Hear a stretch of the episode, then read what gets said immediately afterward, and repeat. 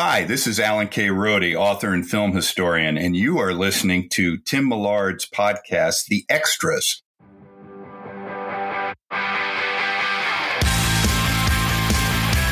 Hello and welcome to The Extras, where we take you behind the scenes of your favorite TV shows, movies, and animation, and their release on digital, DVD, Blu ray, and 4K, or your favorite streaming site. I'm Tim Millard, your host, and today George Feltenstein joins the show again for a review of three new Warner Archive Blu rays releasing on March 14th. Hi, George. It's good to talk with you today. Tim, it's wonderful to be with you as always. Uh, there's actually four here in March, but we're going to only talk about three today. They're terrific classic movies. Which one would you like to start with? And we'll dive right into these. Well, I also want to mention that, of course, we have the ones we already discussed that, are being released March 7th, Camille and Outcry Tomorrow. But on the 14th, we also have a fourth film coming out that day, which we're not going to talk about today because we're it's so special we're saving it for another podcast, and that is Confessions of a Nazi Spy.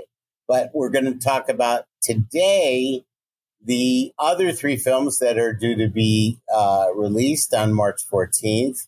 And the first of them is Flamingo Road, a deep favorite of mine uh, from 1949, starring Joan Crawford under the direction of the great Michael Curtiz and co-starring Zachary Scott, who was Crawford's uh, leading man in Mildred Pierce, the film that won the, uh, her the Oscar and also Sydney Greenstreet and uh, David Brian, who would later co-star with uh, Crawford in other pictures going forward. So it's really a terrific film, and it's kind of part of the Crawford films at Warner's that were made between Mildred Pierce in 45 and I'd say the last really great one she did at Warner Brothers was 1950. The Damned Don't Cry. It was every film was uh, successful and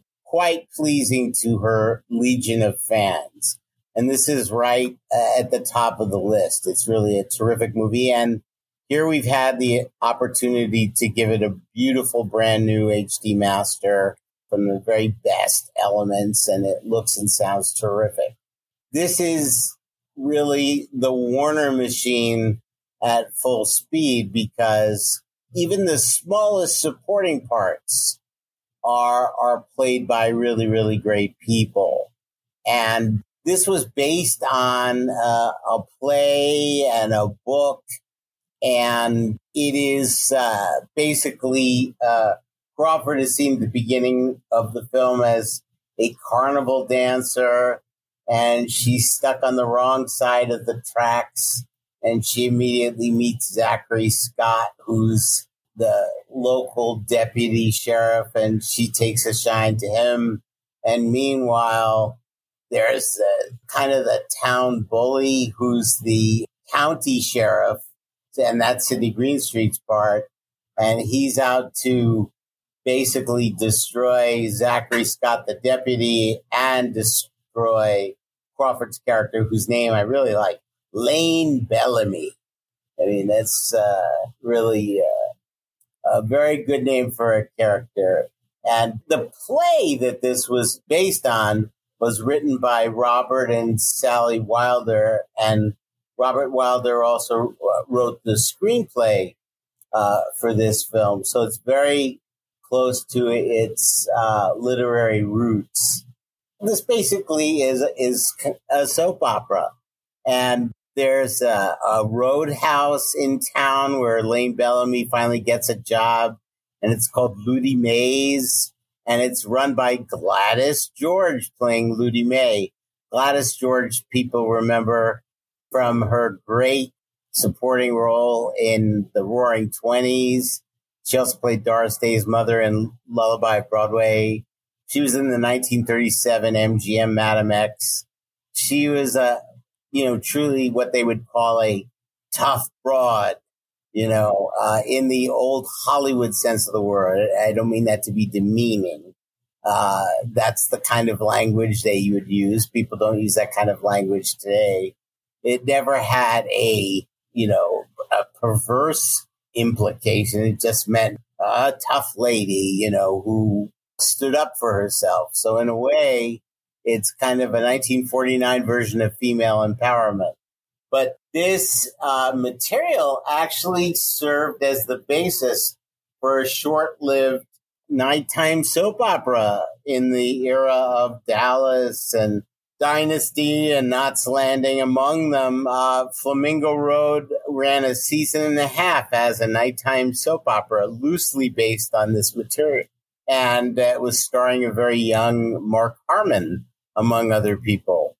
But it didn't have very much staying power and is mostly forgotten today. But this feature has always been uh, very, very popular. And what I'm excited about also, since we're on the extras, is talking about all the extras that are on this Blu-ray.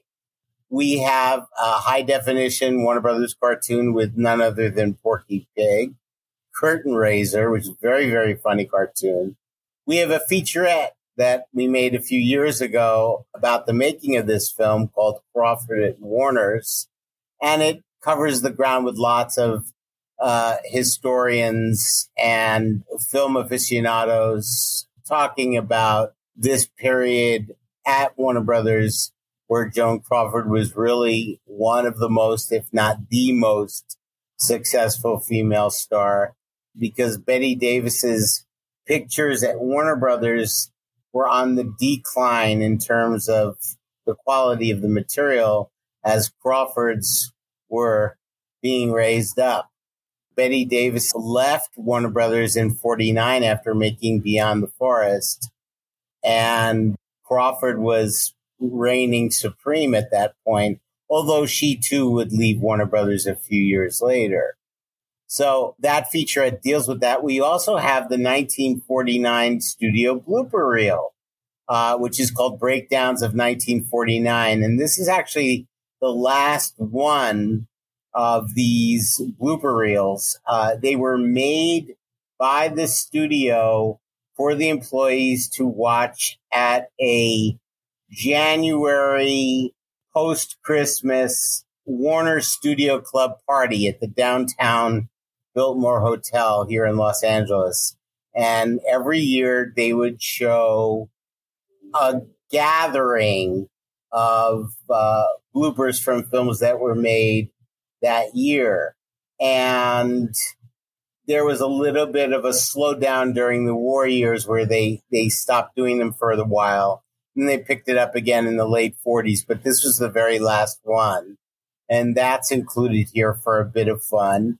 And then last but certainly not least, we have a Screen Directors Playhouse radio show that not only has Joan Crawford recreating her role as Lane Bellamy, but we also have director Michael Curtiz using his fractured English, talking with the host and Joan after the program. And, you know, the concept behind Screen Directors Playhouse, which I think lasted about three seasons as a radio show, maybe four, uh, was that the director of the film would direct the radio performance. So some of those recordings are really quite quite priceless, and this is one of them because we don't have a lot of Curtiz and his famous fractured English right. preserved, but here it is. And then to wrap things up, we happily have a trailer, the original theatrical trailer. So it's a great disc and a great film.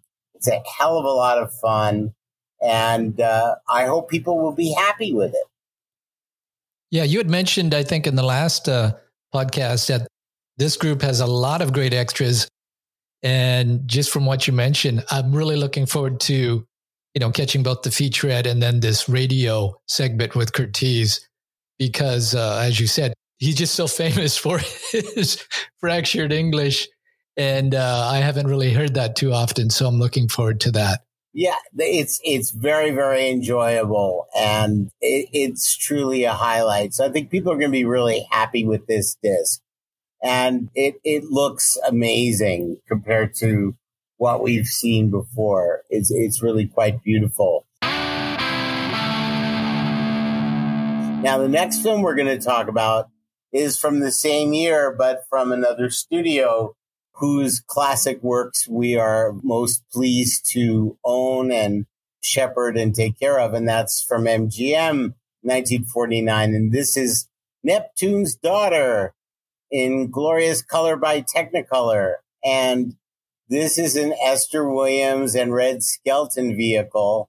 But the difference here is that unlike Bathing Beauty, which is the film that put Esther on the map as a swimming on screen superstar, Red Skelton is not the object of her affection in this movie. He has a thing for charming, funny, wonderful Betty Garrett in this movie. Esther's leading man is a young man who MGM was very, very aggressive in supporting to build his career, and that's Ricardo Montalban.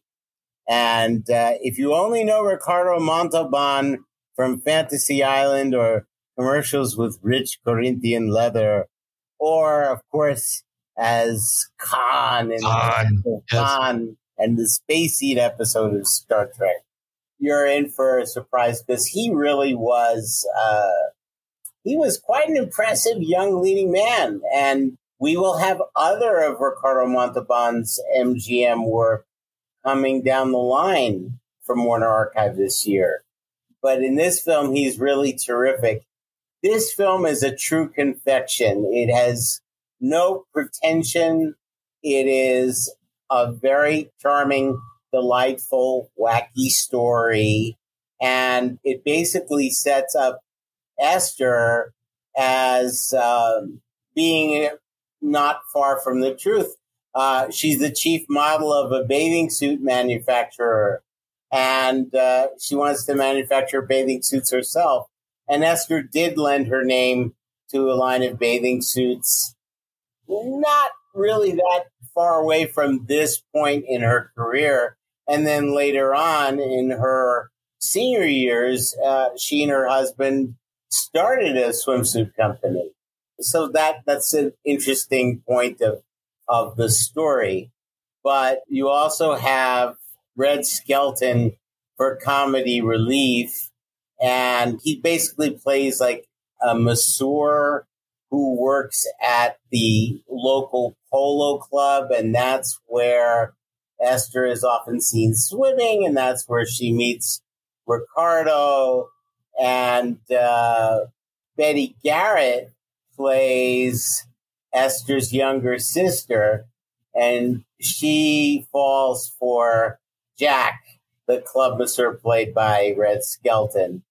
And Xavier Cugat is there for musical comic relief and also some spectacular Latin American numbers with his orchestra.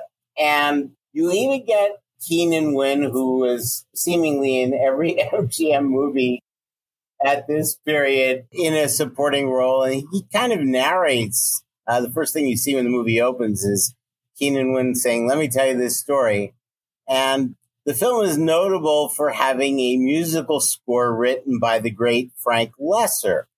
And Frank Loesser, shortly after this film was completed, headed to New York and wrote the score for a Broadway show called Guys and Dolls. And I think, if I'm correct in my chronology, he had written the music for Ray Bolger and Where's Charley right before he did Guys and Dolls. So his Broadway, he kind of moved from Hollywood to Broadway. Usually it was the other way around, but he had been very prolific in Hollywood did a little bit of work here at Warner Brothers and did some work at Paramount and had this opportunity at MGM. And then it was mostly uh, Broadway for him, although he did also write the music for an original screen musical, Hans Christian Andersen for Samuel Goldwyn. So he's very talented. I happen to be crazy about a show he wrote in 1961 for Broadway, How to Succeed in Business Without Really Trying, which was made into a really good film, notable for having its Broadway cast, for the most part, playing in the movie. Uh, so it preserves a lot of Broadway performances. But I'm digressing away from Neptune's daughter, and that's what we're here to talk about. But Frank Loesser made a very great contribution in his score because he ended up winning the Oscar for Best Song for this movie, a song called Baby It's Cold Outside, which has become a perennial standard in the Great American Songbook. There's a little bit of controversy around this song because it won the Oscar for Best Song, but it was never publicly heard until this movie came out or was being prepared to come out. And several people recorded it. It was a very popular song and made for a great hit record. But as I understand it, the song was actually performed at parties by Frank Loesser and his first wife as a novelty song at parties. So there was a little bit of a dust up afterwards saying, well, this wasn't an original song written for the movie, but that happened after Frank took home the Oscar for the song. And it was great for the studio. It was great for the picture. That was probably the thing that most defined this film. And the film also gives uh, Esther a chance to have, of course, a big swimming sequence, uh, spectacular musical one. And that's at the end of the picture. But there isn't as much singing as there is comedy and a little bit of song. And Baby It's Cold Outside is sung initially by Ricardo Montalban, who has a very nice voice, by the way, and Esther. And then it immediately cuts to Betty Garrett playing Esther's sister, madly pursuing Red Skelton uh, for great comic relief it's very, very enjoyable. This film was produced by Jack Cummings, who is kind of the third most famous MGM musical producer, Arthur Freed being, of course, the first. Joe Pasternak, who worked frequently with Esther, was very well known for his operetta type. The, the films he produced weren't necessarily operettas. That's that's I'm, I'm not really being correct in saying that, but he did a lot of films with Kathryn Grayson, who was an operatic soprano. He did a lot of films with Esther, and his musicals were very, very successful at the box office because he filled them with lots of novelty performers.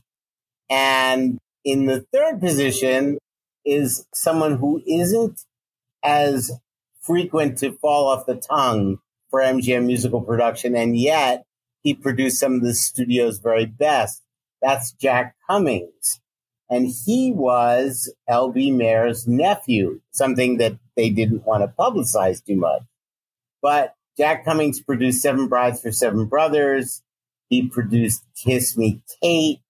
He produced some of the Broadway melody movies at the beginning of his career all through from the late 30s all the way to the, well, really to the 60s, he produced Viva Las Vegas with uh, Ann-Margret and Elvis. Yeah. Uh, he was at, at MGM for a very long time and to great success.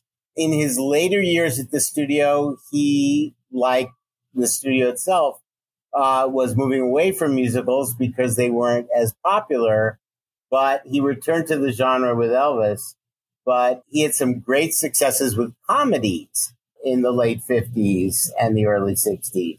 So he had a very, very robust career. But this was a, a box office success for MGM.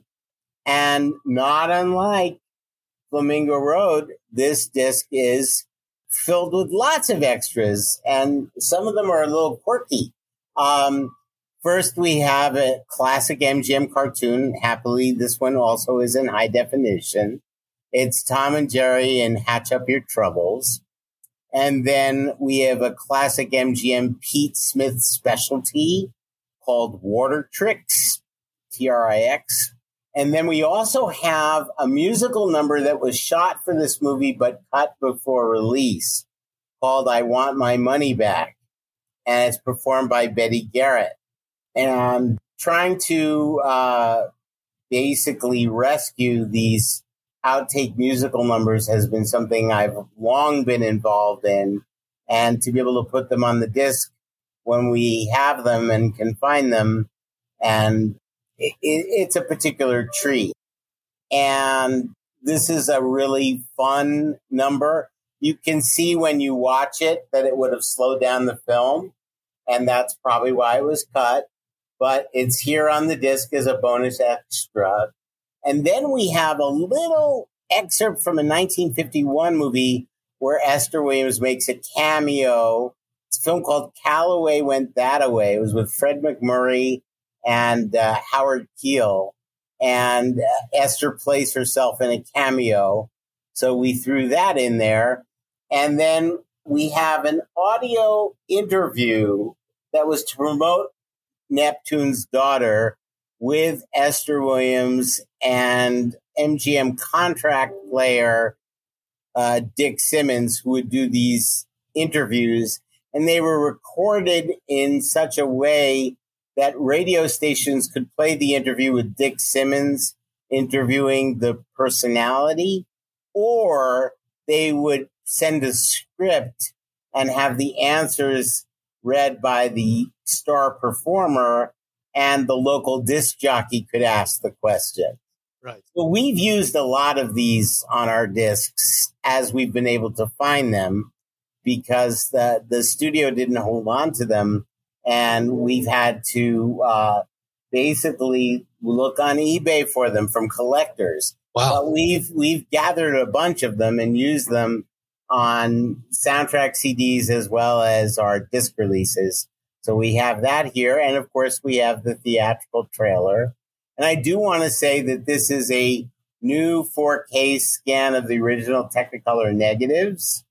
So those who've been used to seeing the film before, where you didn't have the alignment of the three Technicolor records and you were dealing with not as much sharpness all that's been resolved here. The colors are bright and bold, and the alignment of everything is just perfect. The registration is perfect. You couldn't get it this perfect in a film lab when the movie came out.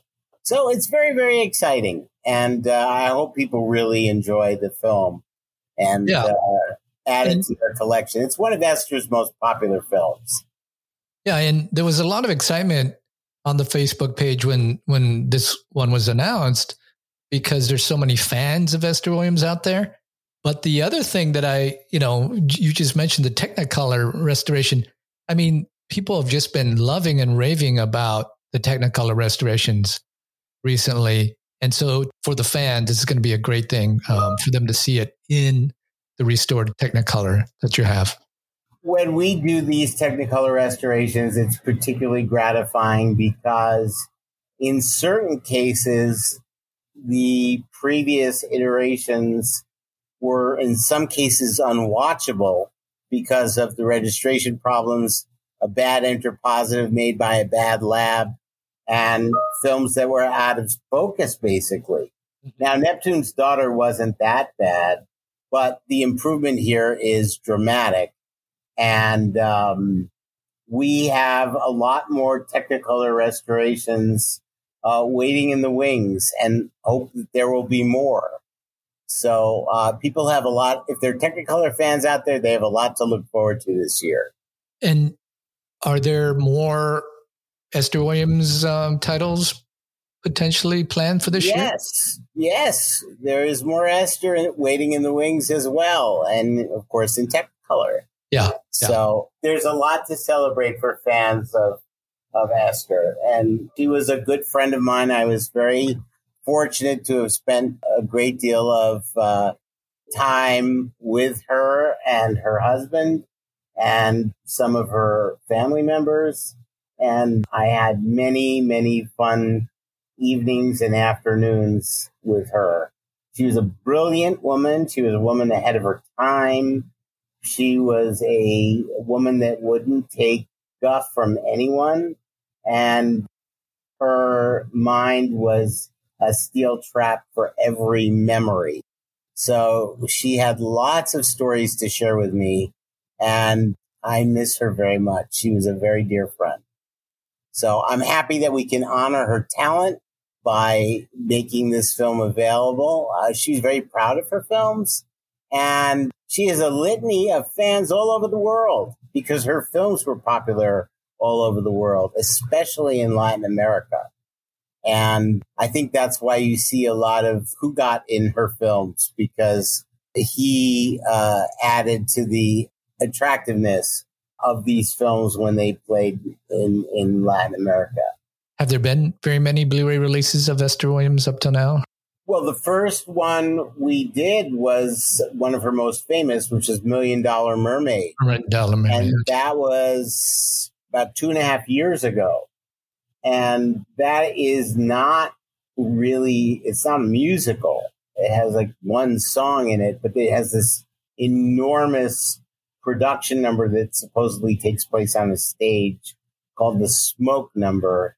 And it's basically uh, a Busby Berkeley choreographed, astounding piece of cinema.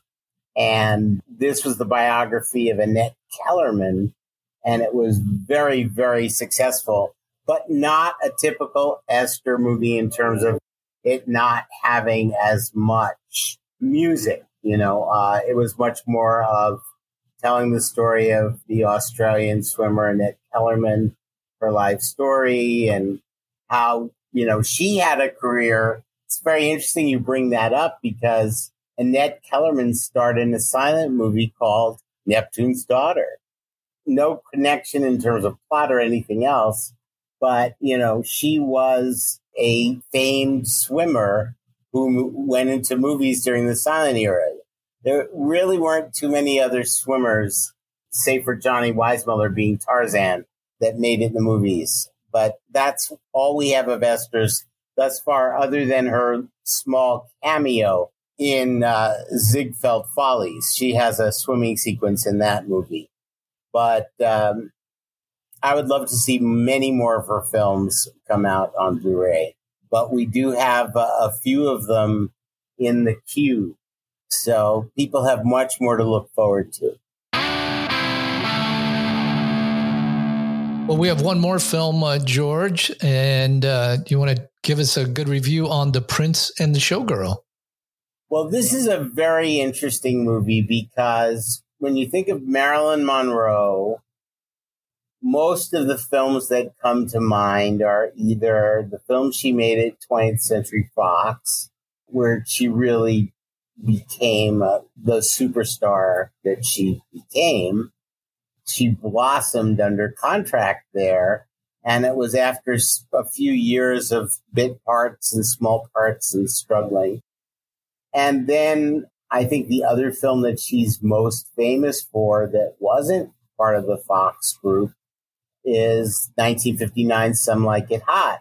That might be possibly her most famous film. Certainly uh, a, a Billy Wilder masterpiece. Yes. She's great in it. But not far from that, chronologically, the film she made right before it was her first and only Marilyn Monroe production. She started her own production company with photographer Milton Greene, who was her friend.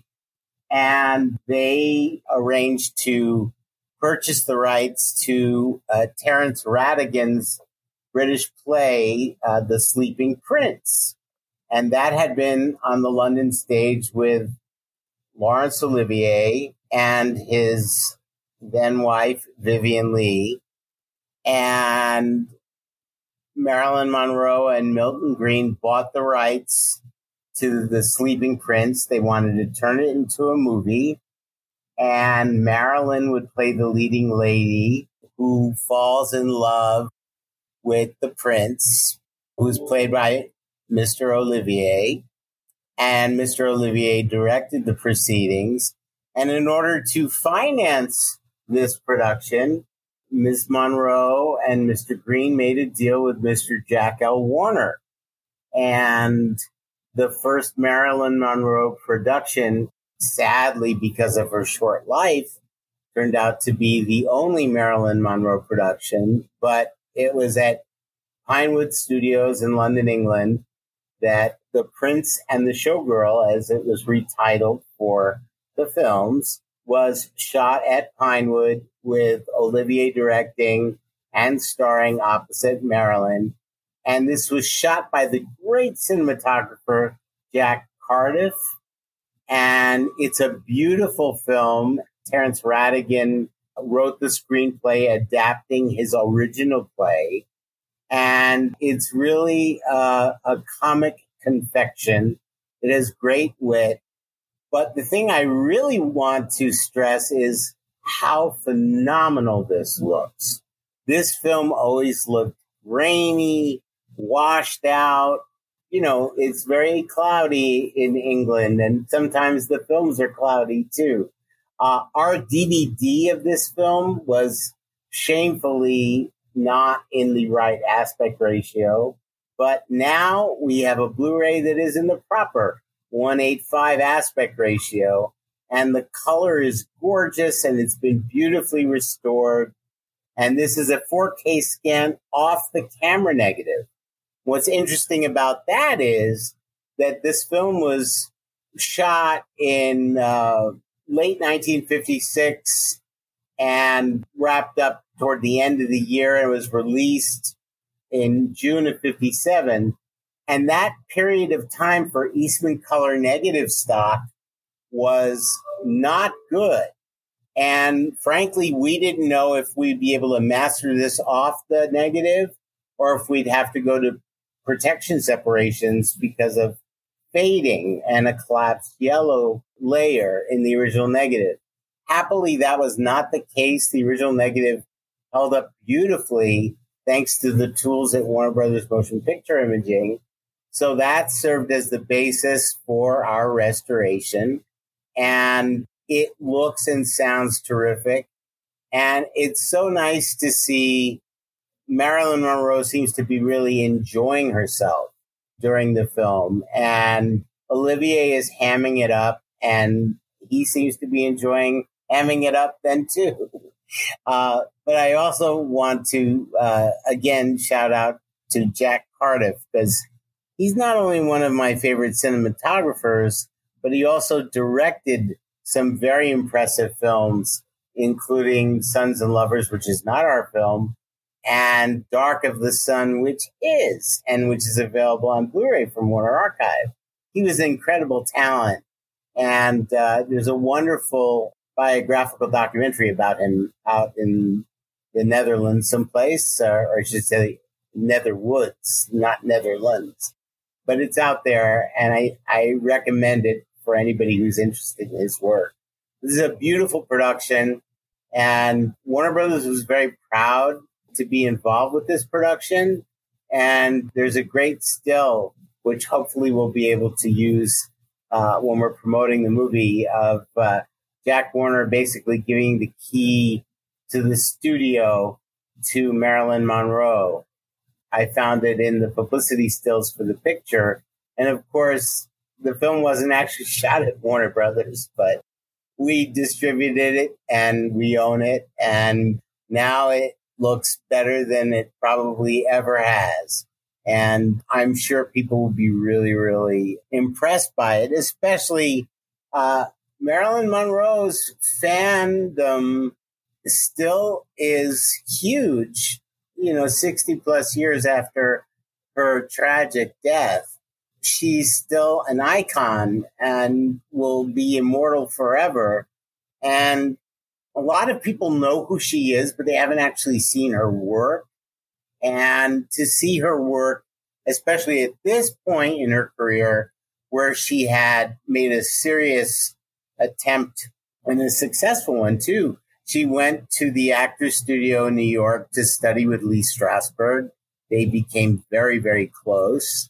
And uh, she was married to Arthur Miller, the playwright, probably one of our greatest American playwrights. And she was trying to achieve a level of respect for doing more quality work and not being known just as a, a quote unquote dumb blonde. it takes brilliance to perform comedy well. And you have to play comedy like Chekhov so that the audience will believe you're being serious.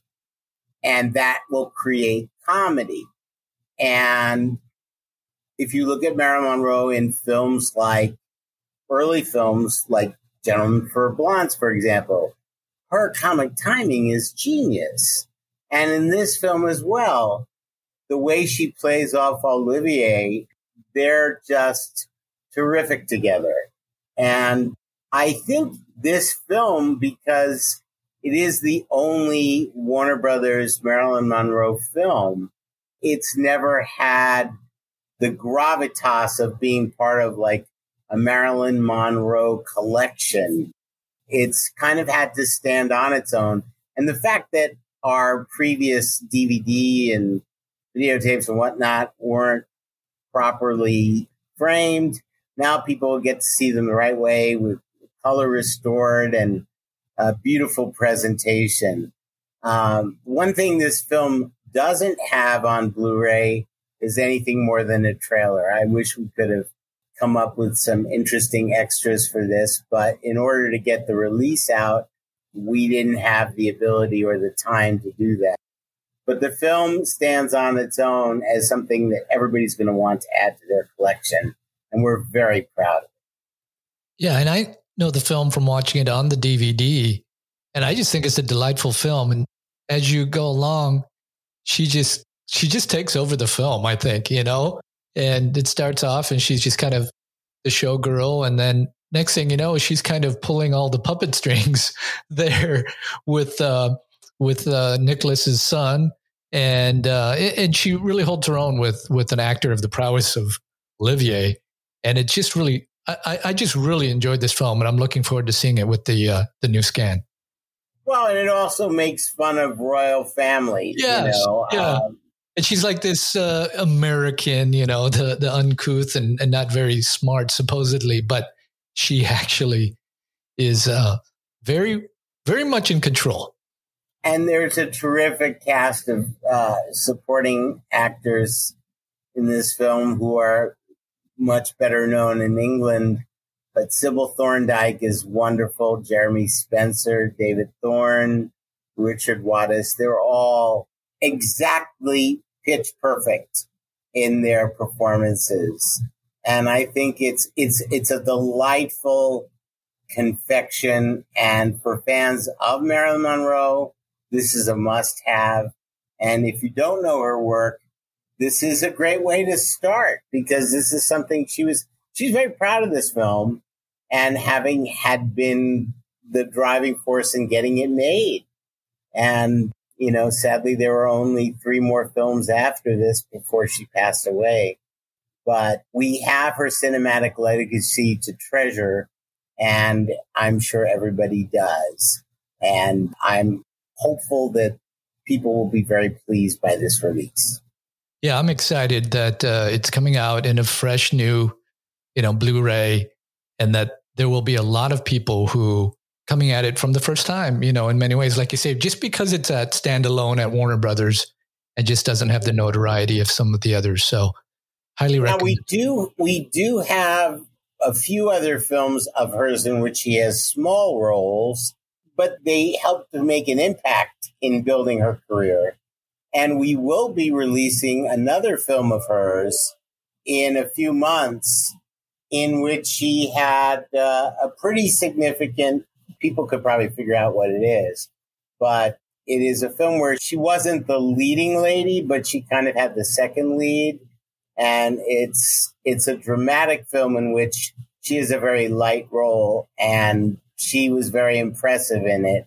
And it was right before she became a huge star. So people could figure out what it is, but I'm I'm not going to spill beans at this moment. But we'll be talking about it soon enough on the extras podcast. That's for sure. Well, you did previously mention Confessions of a Nazi Spy, and uh, maybe you can tell us why we decided that it was worth saving for its own podcast, which you're not going to have to wait long for it. It's going to be coming out pretty much right after this podcast. But just to preview that, why did we decide that uh, we should do that? Well, context is really necessary for this film because it isn't just the film itself. Uh, the film was the first real Hollywood production to call out the threat of fascism, the Third Reich, and the Nazis straight on. And it was based upon uh, an actual spy ring in New York, Germans. And there was an enormous amount of fear in Hollywood to confront this. And Hitler actually had someone, uh, some kind of foreign minister based in Los Angeles to keep their eye on what Hollywood was doing. And everybody was in fear of this guy, except for Harry Warner and Jack Warner. And they wanted to make this movie. They wanted to call attention to what was going on in Europe and how horrifying it was. And people were afraid to be in this film. They were afraid of what would happen to their families that were still in Europe. And it was filmed under a fake title, and they had guards at the studio. And it was the bravery of the Warner Brothers to make this movie. And we're going to get into that in such detail. Not only the film itself, the craft that went into creating the movie, the stupendous performance of Edward G. Robinson and other actors in the film, but also its role in starting the industry because indeed other films did follow at other studios to unmask the Nazi threat. And we just felt in talking about it that it really deserved its own podcast and a discussion of the overall subject of what was going on at that time. So that's what we'll be talking about the next time we get together on the extras. And I'm looking forward to it tremendously. Yeah. And we have a special guest, your colleague, Jeff Briggs, who yes. knows a lot about this film. And uh, he's going to be bringing all of his expertise into that discussion. And I think one other thing I'll mention is that this is the 100th year celebration of Warner Brothers. And so that context also to talk about a film of this importance as a celebration of the 100th year anniversary. That was really uh, the motivating factor in wanting to give it its own podcast because I did feel that this is tremendously important in the history of our company and as we're about to celebrate the 100th year of its incorporation, I wanted to do something special with you and with Jeff, who is our, you know, uh, he's not only our photo archivist, but he's a partner in crime with me uh, in terms of protecting the studio's legacy and calling out what needs to be known about all the great things that happened here. And uh, that's why we're going to join forces to talk about this and other things that were going on here at Warner Brothers before the war started. And once the war started, once we entered it, what Warner Brothers' role was in all this. All the studios eventually got on board to support the war effort and did great patriotic things for our country. But no one did more than Warner Brothers. And that's what we'll be talking about when we talk about how it all began with Confessions of a Nazi Spy.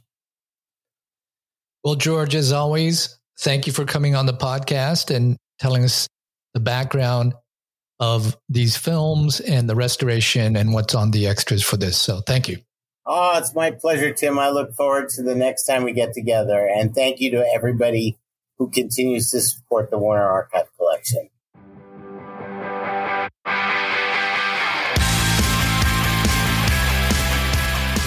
It's always great to have George Feltenstein on to talk about the Warner Archive releases, so I hope you enjoyed that. For those of you interested in pre ordering the films we discussed today, there are links in the podcast show notes and on our website at www.theextras.tv. So be sure and check those out. And if this is the first episode of The Extras you've listened to and you enjoyed it, please think about following the show at your favorite podcast provider. And if you're on social media, look for our links in the podcast show notes and on our Facebook page so that you can follow us there. And we do have a new Facebook group for fans of Warner Brothers called the Warner Archive and Warner Brothers Catalog Group. So if you're interested in that, we also have links for that as well. And if you're on YouTube, we do have a YouTube link now, which also will be in the podcast show notes. And you can see some clips, videos, and highlights from the podcast. So if you're on YouTube, you may want to check those out. And for our long term listeners, don't forget to follow and leave us a review at iTunes, Spotify, or your favorite podcast provider. Until next time, you've been listening to Tim Millard. Stay slightly obsessed.